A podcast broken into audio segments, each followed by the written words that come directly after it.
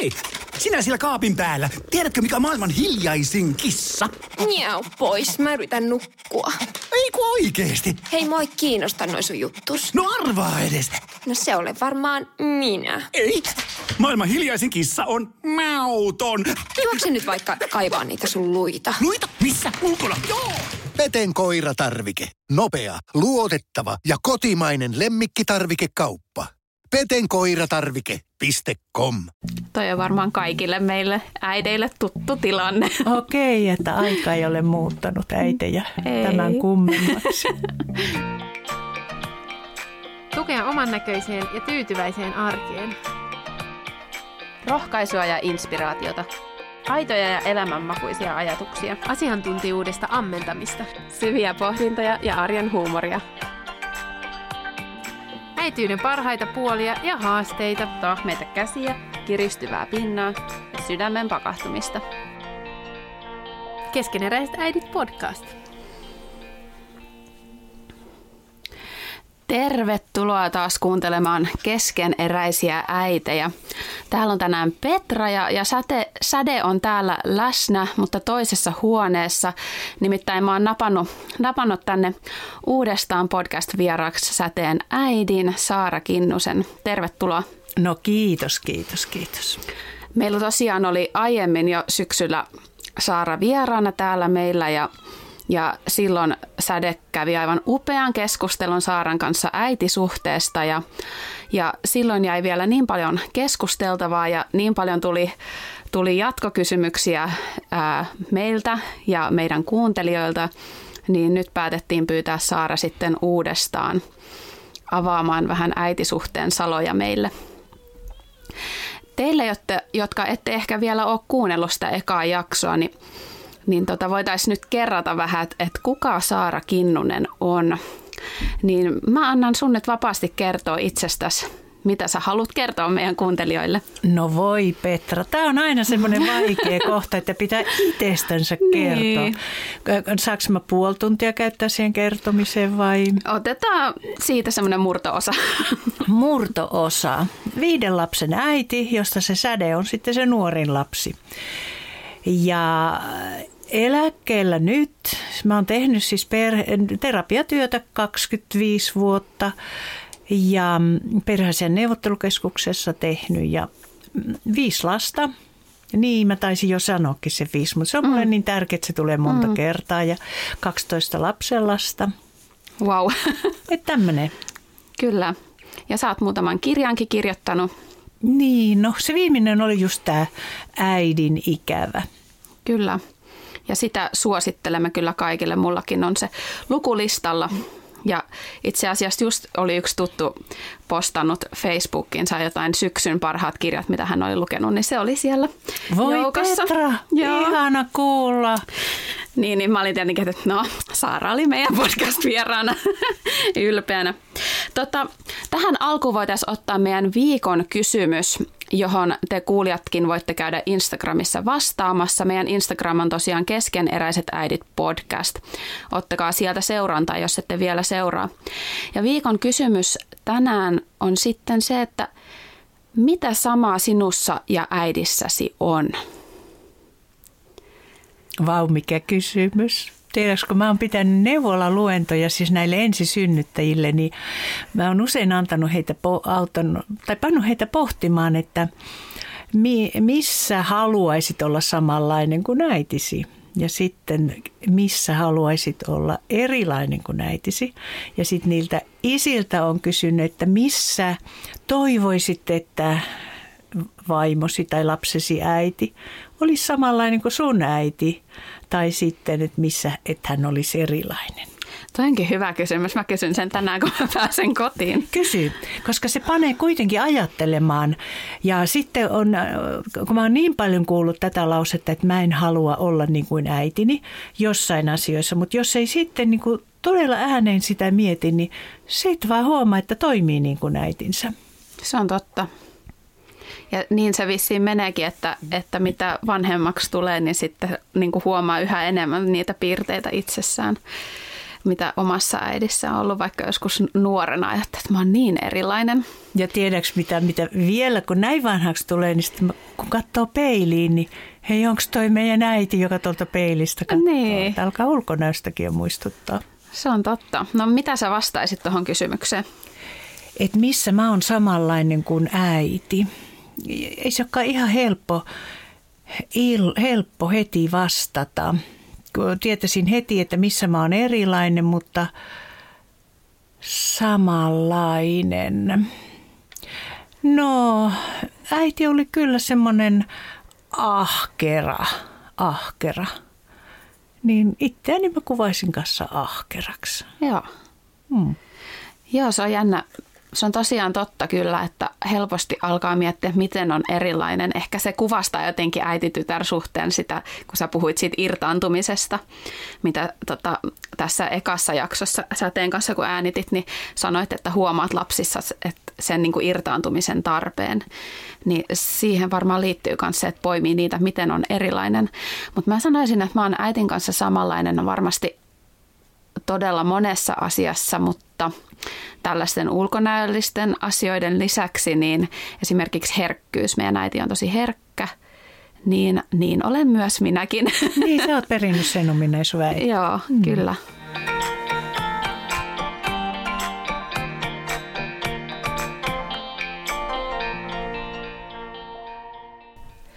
Tässä on Saara tovi nyt kulunut siitä, kun sä niin upeasti keskustelit säteen kanssa. Mä kuuntelin korvat höröllä ja ihan ihmeissäni sitä teidän jaksoa. Sitä oli aivan huippu kuunnella ja uskon, että moni on kokenut samoin, että wow, että miten avoimesti te juttelitte, miten äh, mä jotenkin ihailin sitä, että vaikka tuli äh, säteeltä sitä lapsen esittämää kritiikkiä, niin sä otit sen jotenkin niin hienosti vastaan, että tota, huomaa, että sä oot varmasti työstänyt näitä asioita paljon itse, koska eihän ne helppoja keskusteluja varmasti kellekään ole. Niin mikä olo sulla on ollut nyt sen jakson tekemisen jälkeen?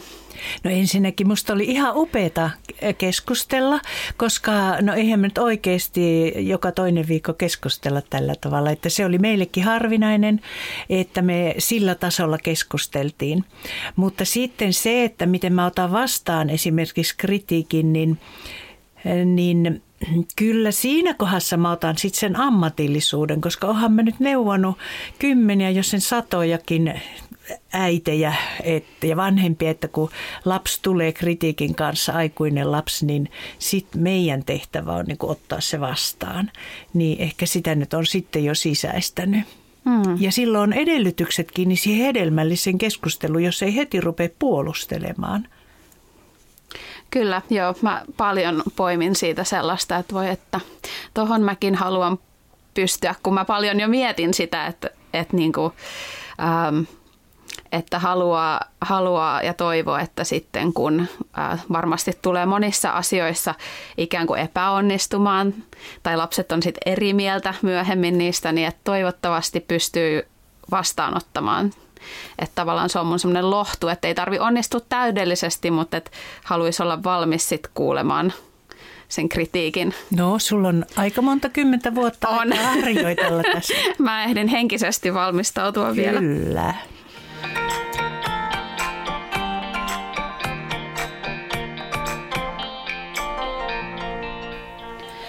Mä kyselin tuossa meidän Instagramissa niin meidän seuraajilta, että ää, mitä haluaisitte Saaralta kysyä ja, ja mun mielestä joku kysyi tätä jo aiemmin silloin sen ekan jakson jälkeen, nyt tuli uudestaan, että, että haluttiin kuulla vähän sitä, että miten se äidiksi tuleminen muuttaa sitä suhdetta omaan äitiin. Mitä hyvää siinä tapahtuu ja entä mitä uusia haasteita voikin nousta?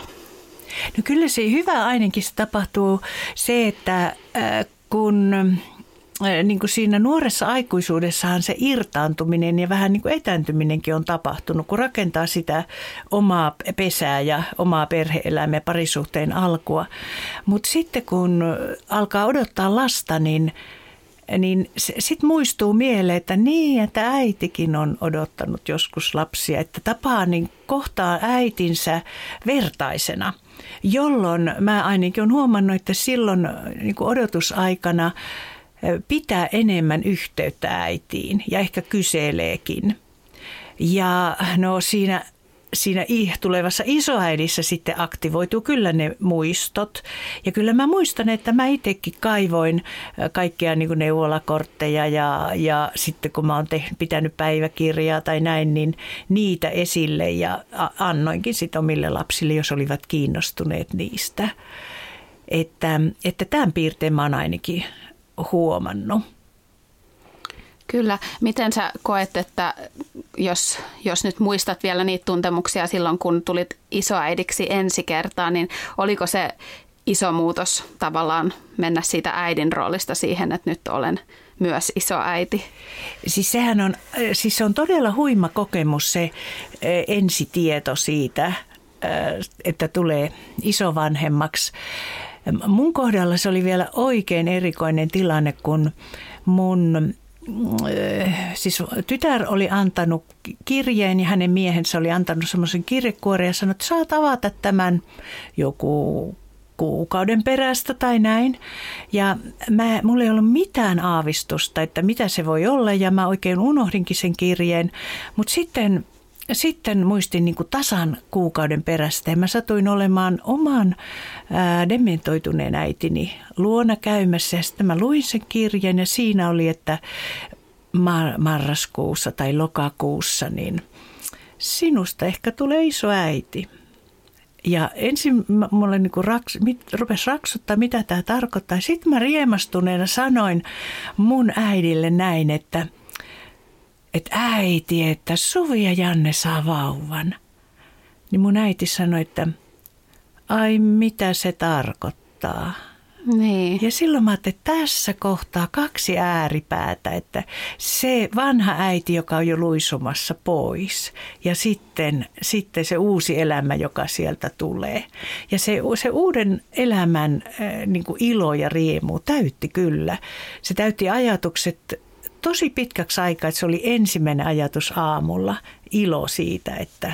Onpa ihana. On, se on kyllä. Ja näin ne muutkin sanoo. Että... Niin. Tietysti joillain se raskaaksi tulo ja, ja tuleva äityyden rooli tai sitten kun se vauva syntyy ja tulee äidiksi, niin voi nostattaa ehkä jotain haasteitakin siinä äitisuhteessa, että ehkä voi olla puolin sun toisin odotuksia, jotka ei täyty tai, tai tiedän, että joillain äidillä voi olla, äidillä tai anopilla voi olla tietynlaiset visiot siitä, että millainen on hyvä äiti ja, ja, ja se nuori äiti voi kokea jotain paineita siitä, mitä sä ajattelet tällaisesta. Tai ehkä toisinpäin voi olla myöskin, että ehkä kaipaisi tosi paljon sitä äitiä siihen rinnalla kulkijaksi, mutta äiti on etäinen. kyllä se on totta, että jotkut niin kuin tulevat isoäidit innostuu siitä asiasta niin, että ne rupeaa, niin kuin, rupeaa neuvomaan ja rupeaa ostamaan varusteita ja rupeaa sitä ja tätä. Ja siinä on niin kuin konfliktin alku, koska nykyaikana siis nämä nuoret te nuoret haluatte niin kuin omanlaisenne varustukset ja, ja vaatteet ja kaikki. Ja sitten siitä voi tulla, niin kuin mä tiedän, että tulee semmoinen, ettei se meidän isovanhempien ostamat, niin kelpaakaan, kun ne ei ole ihan niin kuin sitä sävy sävyyn tai sitä merkkiä, mitä te nyt haluatte. Niin kyllä mä tässä niin kuin itse olen ollut tosi pidättyväinen ja yrittänyt neuvoa myöskin niin kuin vertaisiani, että, että me ei eletä enää sitä aikaa, mikä oli silloin esimerkiksi 40 vuotta sitten, kun itse on odottanut lapsia, niin, niin että on tervetullut kaikki ne lahjat, mitä sieltä nyt on sitten tullut. Mm, kyllä. Et se on ainakin. No sitten kyllä äh, äidittömät tai sellaiset, jotka, äh, joiden äiti on etäinen, niin se, sen mä oon kuullut, että he sanoivat, että voi kun kaipaisi sitä äitiä siihen rinnalle. Mutta mä melkein sanon, että, että heillä on niinku semmoinen ylimitotettu odotus siitä äidin rinnalla kulkemisesta. Että heillä si- tähän lauseeseen sisältyy muutakin äidin ikävää. Että, että harvemminhan on eikä varmaan ole tarkoituskaan, että äidin kanssa, että se on se äiti, jonka kanssa jaetaan se raskaus ja, ja vauva-aika, vaan sehän pitää olla se oma puoliso, jonka kanssa se jaetaan. Niin, aivan. Eli ehkä semmoista siihen irtaantumiseen ja ehkä kaipuu siihen läheisyyteen, niin kuin viime jaksossa sanoit, että jos ei läheisyyttä ole ollutkaan, niin se irtaantuminenkin on vähän vaikeaa. Just näin, mm. just näin. Ja varmaan uudella tavalla myös tarvii niitä rajoja oppia jotenkin asettamaan, että kun tullaan ensin aviopariksi tai puolisoiksi ja sitten saadaan se lapsi, niin että tavallaan että säilyy yhteys toisiin, mutta että on myös se meidän perhe puolin ja toisin varmaan joudutaan opettelemaan. Niin ja se, se vaatii kyllä semmoisen tietoisen keskustelun. Sen voi aloittaa niin kuin nämä isovanhemmat tai sitten voi aloittaa tämä nuori pari, että, että nyt kun me tullaan tähän uuteen tilanteeseen, niin mitä toiveita teillä on meille ja, ja me halutaan kertoa, mitä toiveita meillä on teille. Että löydetään semmoiset, semmoinen niin kuin, yhteiset polun merkit, ettei sitten tarvitse niin usein niin kuin siihen niin kuin törmätä. Ja useinhan se on sitten, että, että selän takana sitten puhutaan ja voivotellaan. Ja, ja se niin kuin pilaa sitä suhteen mahdollisuuksia. Tuo on tosi tärkeä pointti. Mä luulen, että siis itseni mukaan lukija, niin ei ole tullut käytyä semmoisia selkeitä keskusteluja niistä rooleista ja toiveista ja odotuksista. Ja sitten nuorena, nuorena äitinä ehkä joitain asioita kaipaskin ja samaan aikaan toiset asiat ärsytti, mutta ei osannut niistä kommunikoida. Niin, siis meillähän on annettu sanat sanaton väline niin kuin tulla ymmärretyksi ja, ja ymmärtää toista. Niin. No sen mä vähän ymmärrän ehkä, että, että teillä nuorilla se voi olla sitten äh, niin kuin kynnys aloittaa se keskustelu, mutta, mutta se on kyllä sen väärti. Ja tietysti sitten, jos on perhekulttuuri sellainen, että mistään muustakaan ei ole puhuttu suoraan tai ääneen, niin se voi olla tosi vaikea – lähteä siihen, että Mut ehkä pikkuhiljaa. Hei, mutta aloitetaan nyt uusi kulttuuri, koska todennäköisesti niin te haluatte sitä keskustelevaa kulttuuria välittää myöskin niin kuin lapsillenne ja omassa perheessä. Kyllä. Ja esimerkiksi kirje voi olla helppo tapa, jos se on vaikeampi kasvotusten, niin aloittaa vaikka siitä kirjasta. Se on usein ehkä voi olla myös helppo vastaanottaa, kun saa rauhassa lukea Ahaa. toisen ajatuksia ajattelen näin tai olen no kokenut joo, näin. Joo, no se voi olla, että jos sitä keskustelua on ollut vai, tai niin kuin, se ei ole kuulunut kulttuuriin, mutta musta olisi ollut outoa, että joku mun lapsista olisi kirjoittanut, että mitä he toivoo meiltä tai mitä ei toivo, niin se olisi mulle viesti sitten, no ei, siis ne ei voi keskustella tästä meidän niin, kanssa. Mutta se ehkä kertoo, että teillä on tosi hyvät puhevälit, ihan mahtava juttu. No ehkä. Mm. Niin.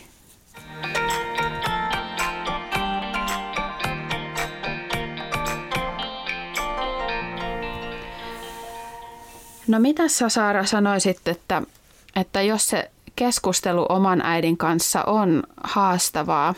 Me saatiin kuulla, kuulla semmoista sujuvaa ja, ja rakentavaa keskustelua sun ja säteen mallintamana, mutta entä jos on sellainen tilanne, että no, äiti voi olla esimerkiksi jo kuollut tai sitten on niin etäiset tai, tai hankala, hankala suhde omaan äitiin, että ei voisi kuvitellakaan, että pystyisi noin avoimesti tuomaan esiin omia harmituksia tai, tai kaipuita, niin miten sitä asiaa voi kuitenkin lähteä työstämään eteenpäin? Hyvä kysymys, koska, koska eh, jos sä niin tajuat sen, niin kun tuntien oma, oma äitis, lähetän olettamuksella, että hän elää vielä, että siitä keskustelusta ei tulisi yhtään mitään, tai äiti pahoittaisi mielensä, tai, tai syntystä puolusteleva kanava tai hyökkäävä kanava, niin kyllähän silloin pitää niin kuin suojata itsensä, ettei, ettei altista sille mielipahalle. Mutta sitten kuitenkin niin kuin se, se äitisuhde ja sen äitisuhden suhteen kivut, pettymykset tai vaille jäämiset, niin, niin ne kyllä on tärkeää käsitellä. Et käsitellä joko itsensä kanssa, jonkun hyvän ystävän kanssa, sisaruksen kanssa, terapeutin kanssa, sielunhoitajan kanssa, eli jonkun toisen kanssa, jolta saa niin kuin ymmärrystä ymmärrystä, koska se ymmärretyksi tuleminen ja se toisen, toiselta tuleva myötätunto, niin se on jo parantava kokemus siinä, että okei, että, että mä en olekaan vaan kiittämätön lapsi, vaan että, että mulla todellakin on semmoista täyttymätöntä ja vaille jää, jäänyttä, joka, joka tekee kipeätä. Mitä sä ajattelet esimerkiksi anteeksi antamisen merkityksestä sellaisessa tilanteessa, että onko se mahdollista saada se anteeksi antamisen vapautuminen, vaikka, vaikka tota, sitä anteeksi pyyntöä ei saisi äidiltään? No niin, nyt teit kyllä olennaisen hyvän kysymyksen. Anteeksi antaminen tulee olemaan niin avainasia, että sä voit päästää irti. Mutta sitä anteeksi antamista ei pidä tehdä liian aikaisin. Et meillä niin kun, eh, tietysti anteeksi antamista pidetään hyvänä ja se on tavoite, mutta meillä on paljon semmoista opetusta, että, että liian aikaisin, että anna, anna anteeksi, äitille pitää antaa anteeksi ja ei, menneitä ei kannata muistella ja, ja menneisyyttä ei voi muuttaa. Niin mä tietysti tätä katon nyt terapeuttina – että ensin pitää tietää, mitä antaa anteeksi. Eli me, meidän pitää kohdata ne tavallaan niin kuin yksitellen ne kipukohdat. Tai yksitellen se, että mitä mä olisin kaivannut, mutta mitä mä en saanut. Tai missä mä tulin väärin ymmärretyksi tai väärin kohdelluksi.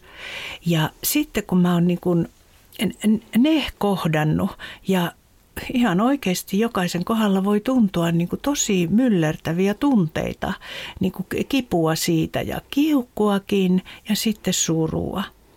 Niin, niin sen jälkeen alkaa tulla tilaa, niin kuin sanotaankin, että suru tekee tilaa anteeksi antamiselle. Ja, ja sitten me tullaan siihen tienhaaraan, että, että haluanko mä päästä eteenpäin. Jäänkö mä niin kuin tähän kiukun ja katkeruuden loukkuun – vai annanko anteeksi? Ja et silloin vasta ollaan siinä. Ja jotenkin niin kun, tässä mä alleviivaan sitä, että ne asiat yksitellen. Ei siis sille, että mä annan äitille kaikki anteeksi. Mä annan äitille menneisyyden anteeksi. Tai mikä nimittäjä se nyt onkaan, vaan että mä annan äitille anteeksi sen, että se oli liian kiireinen. Tai mä annan äitille anteeksi sen, että se kohteli mua tosi vaativasti. Tai mä annan äitille anteeksi sen, että, että se ei osannut mua rohkaista. Mitä ne sitten onkaan, niin, niin, niin tämä on tavallaan se työskentelytapa. Wow, tämä oli tosi hyvä, tosi hyvä ja, ja luulen, että sellainen tavallaan avain siihen, että oikeasti voi vapautua niistä niin katsoi, se on, se on pitkä tie, että se ei ole yhdessä päivässä tehty, eikä kahdessa viikossakaan. Vaan sitten se, jos on ollut paljon sitä vaille jäämistä ja paljon kipua, niin sehän voi viedä vuosia, koska tota, mä joskus ajattelen näin, että Jumala on niin armollinen meille, että se tuo meidän mieleemme niin kuin vähitellen näitä asioita. Ja sitten mä taas käsittelen sen ja, ja sitten on niin kuin vapaampaa ja helpompaa. Ja sitten taas tapahtuu joku trikkeri, joka, joka niin kuin laukaisee jonkun, jonkun muiston. Ja sitten taas pysäyttää sen ääreen.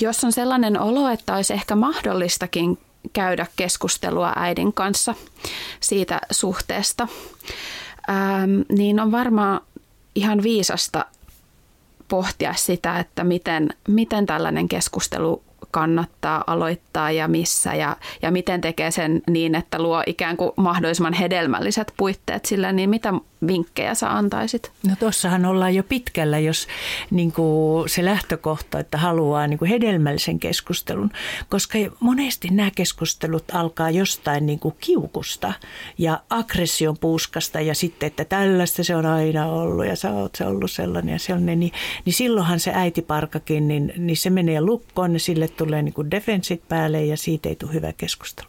Mutta jos sen aloittaa, että, että äiti, että mä haluaisin joskus keskustella omasta lapsuudestani tai äiti mä halusin joskus keskustella meidän suhteesta ja, ja että onks halukas ja milloin me voitaisiin puhua ja missä olisi sellainen tilanne.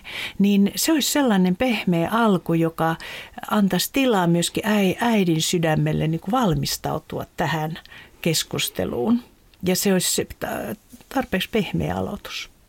Joo, toi on varmaan tosi hyvä, että ei tule puskasta ja hirveänä tunnepurkauksena, että varmaan jokainen meistä kuuntelijoistakin, kun aika moni on äitiä, niin voi kuvitella omalle kohdalle, että kun se oma rakas lapsi, lapsi tulee, niin se, se voi olla aika hurjakin kokemus, varsinkin kun tulee yllätetyksi ikään kuin. Niin, niin kyllä se on. Entä miten, miten jos nyt voi näin sanoa, että miten niin kuin muotoilee jonkun lauseen, että jos se nyt on tällainen harmitus, että olit liian ankara, niin, niin onko se hyvä sanoa niin kuin näin? On, on. Joo. Kyllä siis totuus. Totuus kuitenkin, että vasta totuus tekee vapaaksi, mutta se on, se on niin kuin sataprosenttisesti se tapa, miten mä sanon.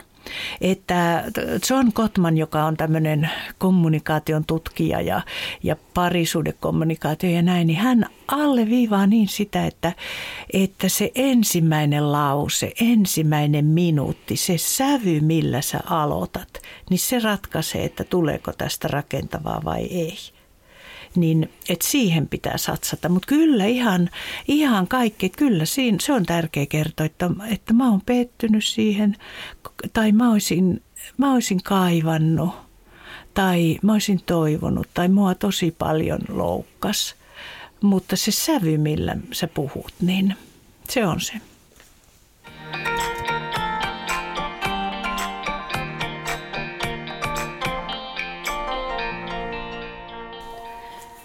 Miten sä itse katsot nyt taaksepäin? Olet ollut äiti nyt muutaman vuoden ajan. 40 jotakin, niin.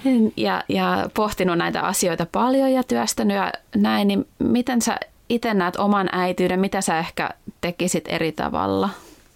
Paha kysymys, Petra.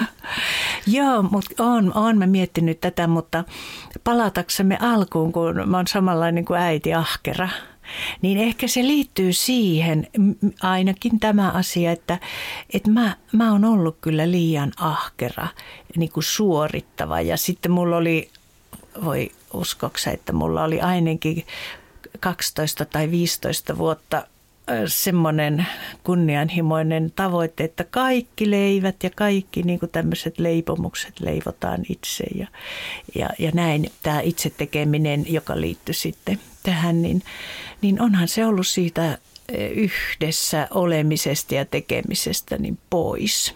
Ja toisaalta mä niin kuin olen halunnut antaa mallin niin kuin, asioiden huolehtimisesta ja tekemisestä, mutta se ei ole palvelusta suhdetta. Hmm. Se on ainakin yksi, mitä, mitä mietin. Joo. Joo, jännä nähdä, miten kuitenkin tavallaan nämä varsinkin pikkulapsin vuodet mennään ikään kuin tukkaputkella, että niin kuin itse on oivaltanut, että ei sitä ehdi kauheankaan monia asioita hirveän rauhassa miettiä, koko ajan arvioida, että onko tämä nyt sitä vanhemmuutta, mitä haluan tehdä. Aina hyvä on välillä pysähtyä, mutta varmasti ikä ja elämän kokemus sitä aina muuttaa sitä, että jälkikäteen ajattelee vähän eri tavalla asioista. Kyllä mulle kerran silmät aukeaa, niin kun mä ensimmäisen lapsen kanssa, niin mä olin kirjoittamassa niin kuin päiväkirja, hänen päiväkirjaa, niin kuin hänen päivästä. Ja sitten hän huusi sieltä, äiti tulee katsomaan, niin mä sanoin, että odota mä kirjoitan ensin tämän. Ja sitten mä tajusin, että apu, että kumpi on tärkeämpää, että mä tätä dokumenttia kirjoitan vai menen hänen kanssaan siihen, niin kuin siihen hetkeen elämään. Toi on varmaan kaikille meille äideille tuttu tilanne. Okei, että aika ei ole muuttanut äitejä Ei. tämän kummemmaksi.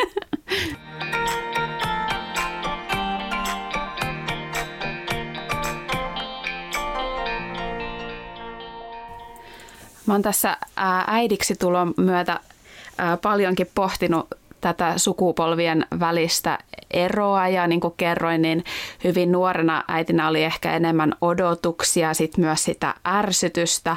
Ja nyt mä tässä huomaan, että ehkä viimeisen vuoden tai niin aikana niin on tullut tämmöinen uusi kehitysvaihe, että mä oon pystynyt alkaa miettimään näitä asioita vähän enemmän niiden, niiden tota vanhempien äitien, siis äitini tai, tai anoppini perspektiivistä. Okei. Ja alkanut ymmärtää jotenkin sitä puolta, että tulen itsekin olemaan tuossa asemassa joskus, että ei sekään ole kauhean helppo varmastikaan kohdata sitä nuoremman sukupolven uudenlaista vanhemmuutta, joka on ihan vieras itselle. Kuitenkin jokainen sukupolvi on omalla ajallaan tehnyt sen hetken parhaan tiedon ja kaiken mukaan ja sitten yhtäkkiä se onkin siinä vuosien aikana muuttunut toiseksi ja onkin erilaiset odotukset.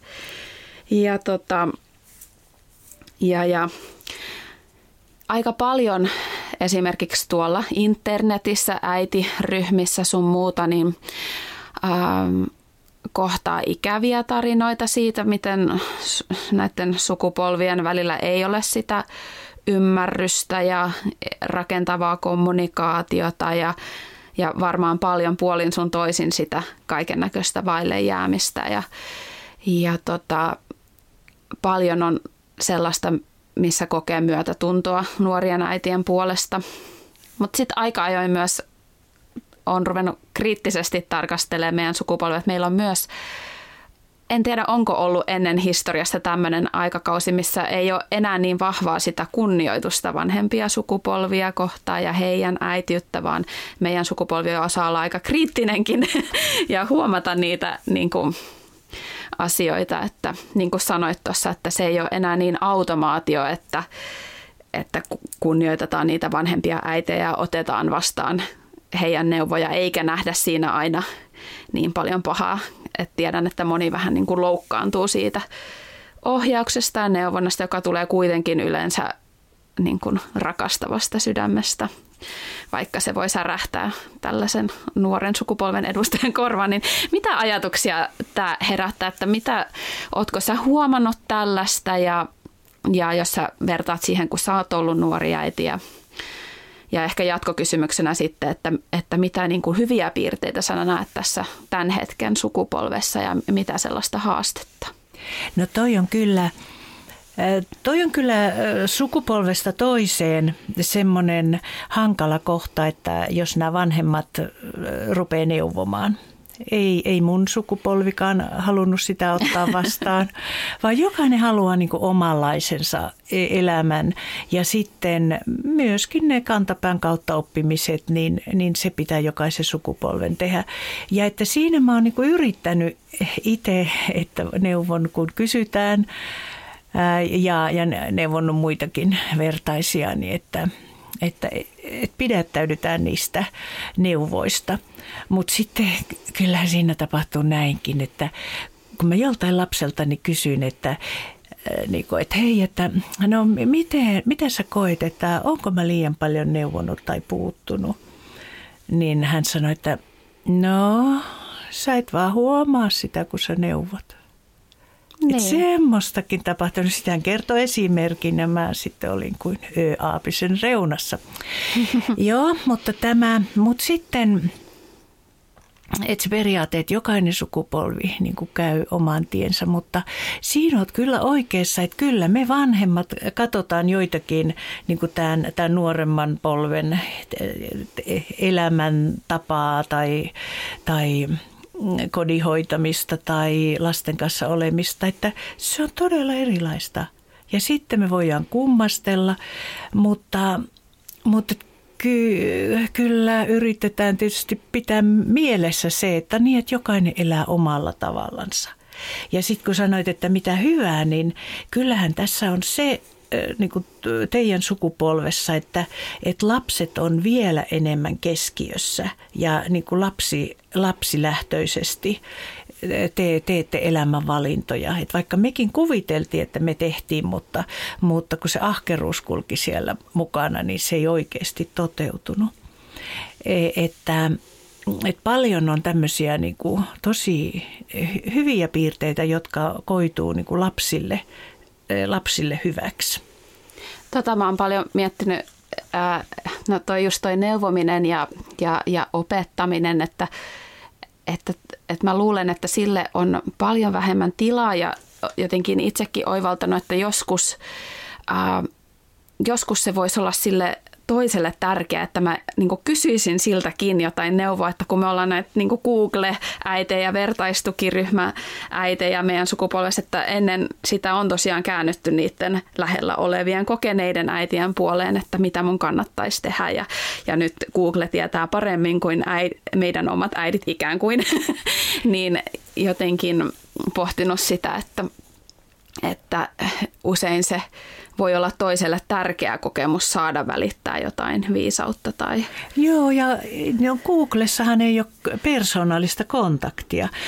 Kieltämättä mä oon ollut tosi onnellinen, kun joko omat lapset tai sitten jotkut nuoret lasten tuttavat tai näin ja soittavat ja kysyy, että mitä, mitä sä neuvosit tämmöisessä tilanteessa. No voisi olla, että ne niin kuin vähän mun ammatinkin puolesta kääntyy, mutta, mutta niissä kohdissa mä koen, että mä oon niin semmoinen vanhempi vaimo, jolta kysytään. Ja, ja siinä on niin kuin palkitsevaa myös ihan se kontakti sen nuoremman kanssa. Ja sitten siinähän on se, että mä sanon jotakin, ja he tekee sitten omat valintansa, että toimiiko noin vai ei, mutta se antaa jonkun kaikupohjan, että aa, tollakin tavalla voisi tehdä, mutta ei se nyt sovi ihan meidän perheeseen. Kyllä. Ja vaikka äitiys ja vanhemmuus muuttuu, niin, niin todellakaan meidän nuorien ei kannata tota, liikaa kuvitella, etteikö vanhemmilla sukupolvilla olisi meille paljon viisautta, että se nyt huomattiin jo tässä aiemmassakin jaksossa, miten me kuuntelijat pysähdyttiin sun äärelle oikein, että, että se on tosi ihanaa, kun saa ammentaa elämän kokemuksesta eikä vaan sieltä Siristä tai Googlesta puhelimen kautta.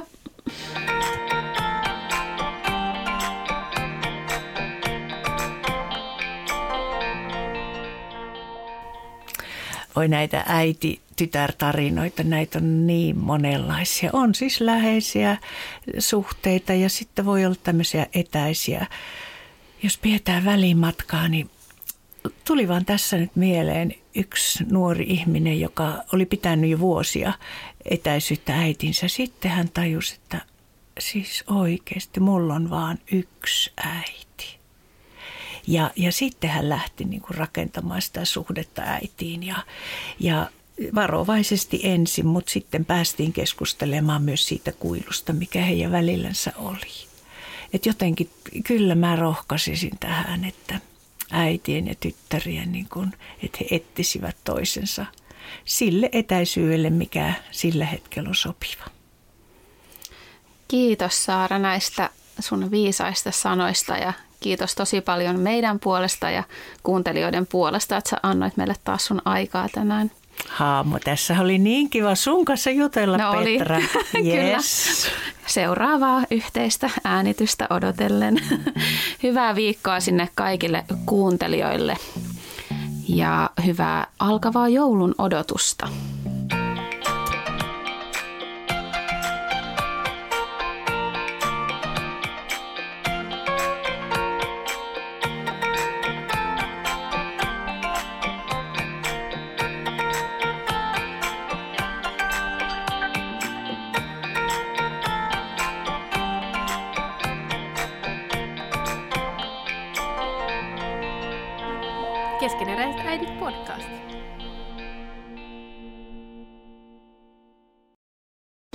Alanvaihtaja, uusperheen aloittaja, vasta Suomeen saapunut, erosta elpyvä, muuten uutta alkua etsimä.